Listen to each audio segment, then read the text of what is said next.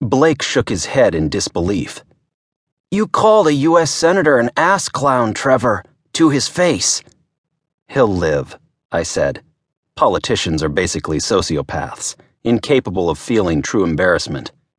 Mistake. He looked away, but not before I caught the flicker of a micro expression across his jowly face. The corners of his mouth had pulled toward his ears for a fraction of a second, almost too quick to notice. He was afraid. I snickered. Fifteen years on DARPA projects, most of them black, and Blake still had no clue how the money side of defense spending worked. High IQ didn't always translate to real world smart. I'd learned that lesson well enough watching my classmates at MIT. Blake fumbled with his cigarette pack. I suppose you've got a commercial world job lined up then, he said. But you still shouldn't burn bridges. He was afraid my comment to the senator would get all our funding cut, not just mine, but his, Kate's, and Roger's too, maybe the entire outlay for DARPA's Pyramid Lake facility. Blake had spent his whole career inside the bubble that was the Defense Advanced Research Projects Agency.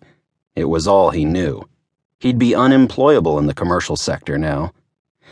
You're a moron, I said. Linebaugh is the majority senator for Nevada, our senator. And you just insulted him. Blake's lower eyelids tightened briefly. Fear again. It's been nice knowing you, buddy. They can give your $100 million toy to the DOE to run nuclear safety models. That'll never happen, I said. Using Frankenstein to simulate nuke stuff would be like using a Formula One Ferrari to deliver pizza.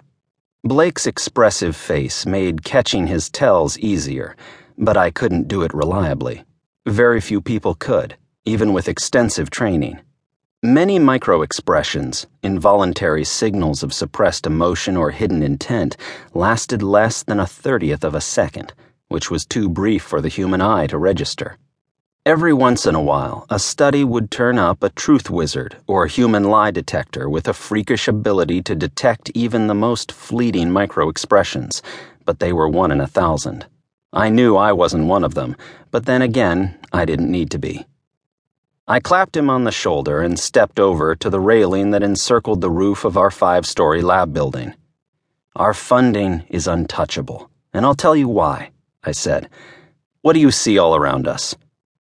Is your demo ready to roll? The senator wanted to tour the labs after lunch. Big deal, so he'll have to wait. Nobody your age should be so cocky, Trevor. You may be DARPA's fair haired golden boy of the moment but I've watched 'em come and I've watched 'em go. I laughed. Right now, it's probably toxic even to be seen with you, he said. I need to think of my career. I should have just stayed inside. You're the one who needed a cigarette break. I didn't have to catch micro expressions to see the worry on Blake's face now. He was a big, heavy guy, 260 pounds and 6 foot 5 easy but his stoop shouldered slouch and deferential posture made him look no taller than I was. Relax, I said. Our money's safe, for reasons that lie in every direction, or actually, reasons that don't. He shambled over to join me at the rail. Okay, I see what you're saying. You think our grants are protected because our facilities smack in the middle of the Paiute Indian Reservation. I understand the politics. I chuckled. Blake understood organizational politics about as well as his clumsy robots did. Wrong, I said. Not even close.